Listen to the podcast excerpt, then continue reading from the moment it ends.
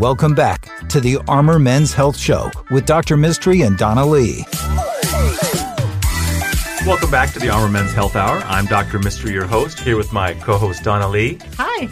You know, one of the cool things about uh, being a physician in Austin is uh, being able to come across some amazingly gifted, talented, and dedicated people, even if the medical condition doesn't directly affect them, are uh, really committed to helping patients and making a real difference in our community. And I'm really lucky to have somebody who represents that here today. I've got Mister Doug English. Welcome, Woo. Doug. Hello, Doctor Mistry. I've been looking forward to this. Thanks for having me on. Well, I appreciate it. Doug, you're a, a, a former member of the N F L club, is that right? I, I guess you could call it that, yeah. yeah. And, Some uh, people just call us has-beens. But has-beens. No. That's fine. Well, you walked in here under your own power, so I feel pretty good about yeah, that. Yeah, I'm, I'm pretty lucky that way. It's really scary, the physical condition that mm. most N F L players are in. It's a It's a damaging game. And sure how I'm so healthy, I don't know, it's ridiculous. And you really kept yourself uh, quite fit. I'm I'm really impressed. Uh, I think maybe one day you'll have to come back and, and tell us how you uh, look great at forty-two. Oh, it's amazing. Uh, that's why I love you, Doctor Mistry. He is a legend, though. He was with the Detroit Lions for ten years. That's a long time to be with one team. You don't hear that anymore. Yeah, those days. Before free agency. Right. That's right. So uh, you have a, a health topic or a or a patient population or a, a real mission uh, that is real near and dear to your heart. Uh, it's uh, the Lone Star Paralysis Foundation. A lot of people may not immediately recognize how close spinal cord injury, neurologic injury of that type, and urology are, are, are together. Up until just a generation ago, the number one cause of death and, and morbidity uh, in spinal cord injury patients were urologic issues, recurrent urinary tract infection, kidney swelling, kidney stones, a number of things, and some amazing developments in urology really help propel patients to live longer and better lives. There's also a huge overlap between infertility and fertility patients because, uh, as you know, uh, so many patients under, have a spinal cord injury right in their prime, you know, fertility years. Well, why don't you tell us a little bit about how you got involved in the foundation, what what propelled you to start it, and some of the motivations? You know, my career ended on a spinal cord injury. And uh, it wasn't just a you know peripheral injury; it was it was a cord injury because I was having symptoms in my legs from my neck, and that's that's a big deal. I, I didn't realize it at the time. I was trying to go back in the game. They stole mm. my helmet, ran off with it. Apparently, they have a signal for that. That's for right. Players that no, no get a little emotional and excited, and you can't go out there without your helmet. I was a fast ball boy. I couldn't catch him either. Anyway. And so, you know, it wasn't so much because I got hurt that I, I got involved in, in S C I, spinal cord injury. Uh, it's an acronym I'll be using, I'm sure. It, it was the surgery that I had in nineteen eighty-five that was even was unheard of then.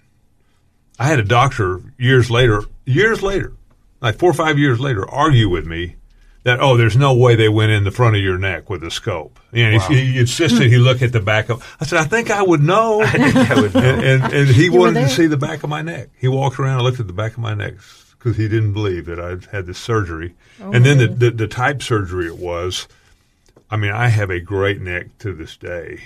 And back then, gosh, everyone I know that had a laminectomy had a bad neck for the rest, has a bad neck for the rest of their life. And then they start seeing discs go above and below the, the fusion. So without going into a lot of detail about the surgery, it was just very impressive once I learned what a cool surgery I had and how much trouble the Ford family went to to make sure I had the very best surgeon in the world. Hmm. Uh, and and so... About, it, really, it really says a lot about what you went through because, you know, there is nothing more harrowing than going to a football game and uh, seeing a young kid get hurt and just sitting there uh, on the turf, not motionless. Moving. Oh and, yeah, and you're just you just your heart drops and um, all thoughts about winning and losing go away, and all you really care about is the, the well-being of that of that kid out there, and uh, and then you also hear about teams, uh, especially more so in the past, that would let people who are injured go back into the into the game, and so you were really lucky on so many different uh, oh, yeah. fronts. Well, I'll tell you how lucky I was. It happened in the first quarter. And I didn't tell anybody till the end of the third quarter, wow. mainly because I could tell I wasn't playing as well as I could. Mm. And uh, and then when I, I mentioned it to the trainer, that's when he went nuts. And, and we had a large argument, and then they stole my helmet, and that was the last I ever played. So so a lot but, of uh, a so, lot of people that are going to have a spinal cord injury are going to be pretty young. Yeah, it happens to young, active people. I mean, and, and, swimming, diving, motorcycles, A T Vs, horses, car accidents are probably the only thing that are not necessarily restricted to young people. But uh, it's it's young, active active people. So to finish answering your question, I, I'd, I'd started hosting a golf tournament about my fourth or fifth year in the league back here in Austin. And it was basically just free beer. You know, yeah, okay, sure, I'll be the host. And, and um, then after my surgery, a guy named Kent Waldrop came along, and you may have heard of him. I know Donna has. Mm-hmm. Uh, he, he got hurt in seventy-four, I think, playing for T C U against Alabama in Alabama.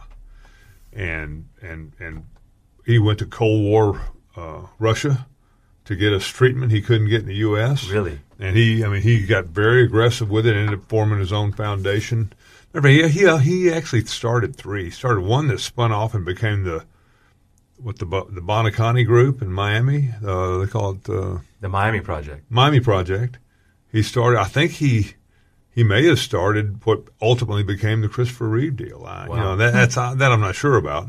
And then he, he started the National Paralysis Foundation. That's when he showed up and said, hey, why don't you guys change your your uh, beneficiary to my group? And I was like, in, done.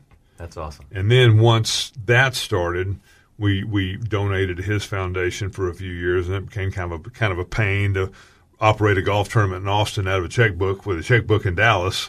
And so we started our own foundation. I mean, it wasn't anything real glamorous. It was just, we were just trying to make it easy on ourselves.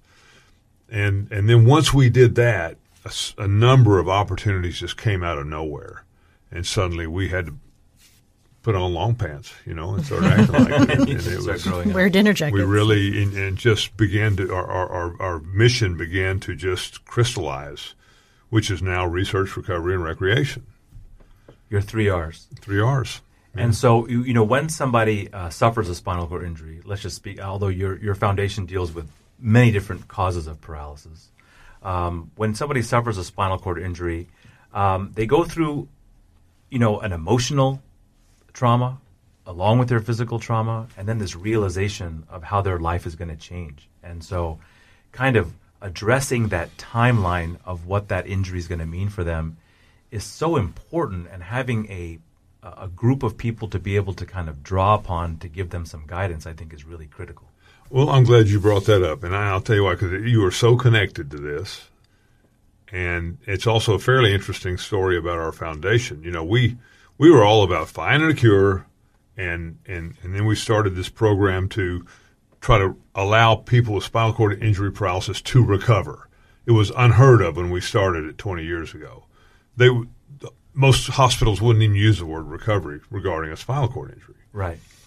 And so we said, well, not wanting to give false hope. Exactly. Or get sued or whatever. Okay, right, you know. Right. So, so uh, at the time, Brackenridge Hospital, back when it was run by the nuns, and they were really aggressively trying to do things for the community, even whether they made money on it or not, helped us start and agreed to call it the Recovery Center.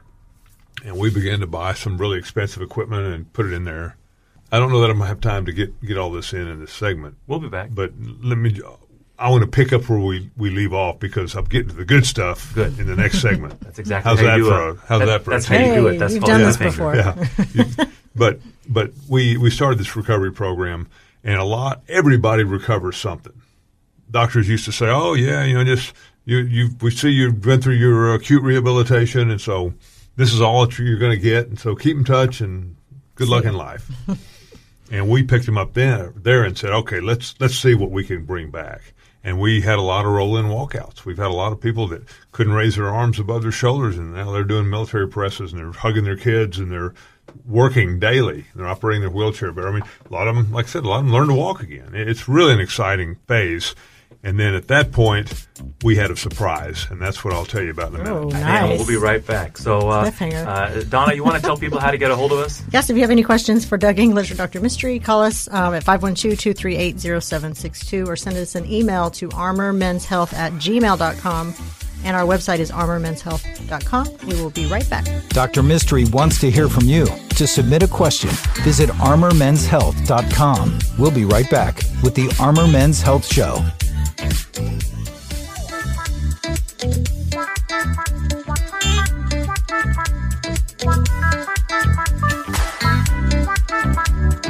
Welcome back to the Armor Men's Health Show with Doctor Mistry and Donna Lee. Welcome back to the Armor Men's Health Hour. I'm Doctor Mistry, your host, here with my co-host, Donna Lee. Welcome back, everybody. Uh, we are um, again joined by a former N F L er, Doug English, who uh, is also uh, a major proponent of the Lone Star Paralysis Foundation. You know, um, one of my special connections to paralysis is that my um, younger niece was born with a condition called S M A, or Spinal Muscular Atrophy, uh, forever going to be, um, you know, at least in today's science, uh, in a wheelchair. But there are advancements made every day in helping her kind of achieve even small benefits to her recovery. Uh, in the previous segment, you mentioned how inspiring it is to have somebody who couldn't even raise their arms above their um, their shoulders after a spinal cord injury. You know, her, with work and medicines and uh, all the rehab, she's been able to regain a lot of her or maintain a lot of her functional activity, which has been amazing uh, for us as her family to see. So I'd love to hear some of um, kind of your insight into recovery and And, and hear about that special surprise that you guys experienced. Well, yes, definitely, uh, Doctor Mistry, the, the little victories are huge when you're confined to a wheelchair or a bed. And uh, when suddenly you're you're able to feed yourself, or you're able to control your bowel and bladder, or, or you know, get around, maybe join a sports team and play wheelchair basketball. These, these things are, are real important. And everybody, of course, has their eye on the prize, which is walking. And that that carries over to the research component that we're we're working that, and we've got some exciting stuff going there. But in the process of operating the, the Reco- Lone Star Recovery Center, we noticed something. This social piece came out of nowhere, where people would come over there and hang out. And we set aside, I think, from two o'clock on as a community gym. Anybody with a spinal cord injury can come in and work out on our specially adapted and high-tech equipment. And we even we even pay for a tech to be there and help them on and off some of the stuff that you can't that don't you know, you have to get out of your wheelchair for. And and they would people would just come and they'd work out and they'd hang out. It's like those people, if you go to the gym, you know, all they want to do is talk, and nobody, you know, you're trying to work out and they want to talk. They, these are those guys. They're, but we want them to talk, and That's we want right. them to get to know each other. And they form groups, and they keep in touch with each other. And so this big social piece came out of nowhere. We weren't looking for a social piece. But here was the incredible thing that, that after a few years of this, I observed, and it just blew me away. We used to get about a suicide a quarter in this industry, in this with this wow. community, okay, hmm. because you know people just they lost all hope. Doctors weren't encouraging them. Nobody was encouraging them. And once we started this recovery program, and once this social piece began to come together, and everybody they're hanging out with people that have the same, you know, issue that they do, you just don't hear about suicides anymore. It's just the most wonderful thing. And and this is the part that I know you're going to like, because they are young, active people.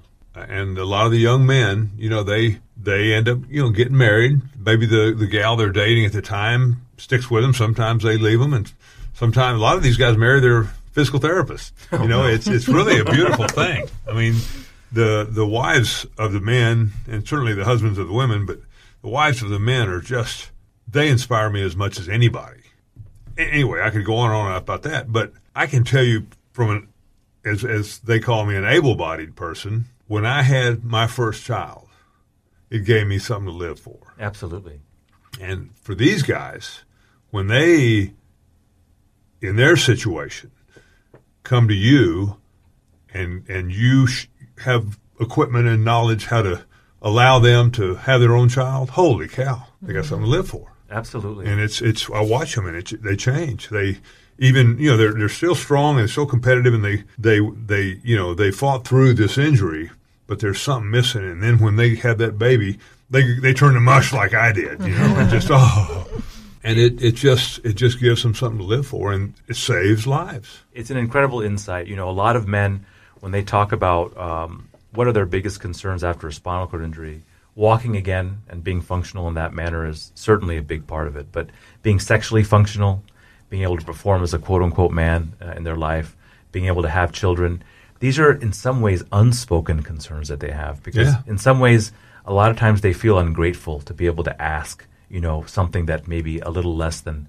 immediately life-threatening to them. Through your foundation, through our work with spinal cord injury patients, our offering of electroejaculation for patients, as you mentioned, so that they can have a child of their own, um, I think that has been incredibly rewarding for us and and uh, incredible for you guys to be able to address. Well, that's it. Just it brings us all together, and uh, you know, it, it's it's just uh, it's just one of the really feel-good parts of this whole deal.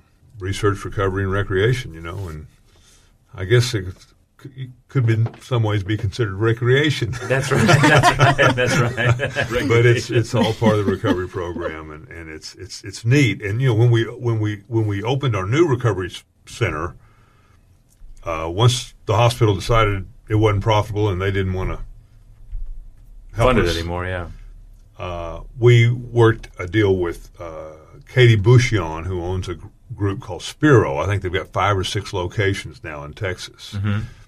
And and and she took down a lease on a property about forty-two hundred block or so of Guadalupe. And we moved probably a million dollars, you know, all of our equipment, we moved in there. I've seen this and, equipment. It's impressive. Yeah, and and uh, and the community gym's in there. And we there was a room in the back that wasn't she wasn't going to do anything with because it's pretty rough, and, and you know she's already spent a lot of money on the place, and our board says, oh no, that's going to be our social room. And so we we put a pretty good chunk of money into that room, and we're still working on it. We got a big screen T V coming and you know a few things to make it really user friendly because of the social piece. And so people can, and you know some of these guys that you've helped can come in there. And you know, with, bring, their kids. bring their kids. They can bring their kids in there and have a little place to hang out and watch watch a football game or something. So it's it's uh, you know we we have embraced that social piece, even though we didn't think of it. It just dropped in our lap. Well, it's incredibly inspiring, and none of this is cheap. And so you guys must have fundraisers throughout the year. What are some of your big opportunities for people to participate or to, to donate money to, to your cause? Oh gosh, there's so many. You know, we have a lot of a lot of. programs. You know, we've we've always had the Lone Star Paralysis, Lone Star Classic. That's the golf tournament. It's a two-day event. Used to be four or five days when we were all younger. Lots of uh, drinking. Lots of drinking. That's how I met Doug English, is through that foundation, through That's the right. golf tournament. Many, right. many, many. You did years our ago. show a few times. I you did. Awesome. I did the comedy Still show, are. and Bill Engvall's the superstar. Of yeah, Bill's the, Bill's the new host of the. I, I quit hosting when we started the foundation, and Bill became the host of mm-hmm. the. the golf tournament, and I mm-hmm. still chair the foundation. Right, and at the gala, there's always the big comedy show that everybody looks right. forward to. And before that comedy show, though, they do the the person comes on stage who has been working in rehab all that time, and that person walks. They yeah. get out of their chair and walks, and it is just the best, most amazing event really you've ever seen. Event. Every year we yeah. have at least one person that will will mm-hmm. be able to, you know, say, let me introduce them. They'll come up and say, oh, yeah, by the way, I was in a wheelchair. Here's a picture of me a year ago. Oh, man. And they're standing there at the Everybody's microphone. Crying. Oh, yeah, yeah I cry like a baby sometimes. That's one of the best things it's, ever. It's, uh, we, we try to stick with the, uh, you know, we, we just try to we try to share. At, at the Lone Star Classic, we try to share our vision. This is what we want to do. This is how we want to do it. We, we pay hardly no one. We pay a little money to Caitlin for do, all the work she does, organize an event, helping organize events, and a little money to Barbara, who pays the bills and takes care of the books, both part-time type deals. It's a labor and of love. Every, everything else is uh, we don't do expenses, we don't do reimbursements. We it's you want to go see a researcher, mm-hmm. buy your ticket and get your own hotel and tell us about it when you get back, and and that's what that's how we roll, and because we want every penny going to the mission that we can. Mm-hmm. Well, Doug, you are super inspiring. Um, your uh, the the Lone Star Paralysis Foundation. Also, you can. Uh, access their information at lone star paralysis dot org. We'll put that on our on our Facebook. Some uh, a, a topic that's really close to my heart, both uh, as a doctor and um, as an uncle. And uh, I, I couldn't thank you enough for being here today and sharing your experience. Well, let me tell you something. I get more out of it than I give. It's really been a blessing for me. Well, thank you so much. Awesome. And um, uh, Donna, do we have time for any kind of closeout? We do. Uh, now that our hearts are all full, thank you, Doug, for coming in. I appreciate it. It's nice to call you a friend.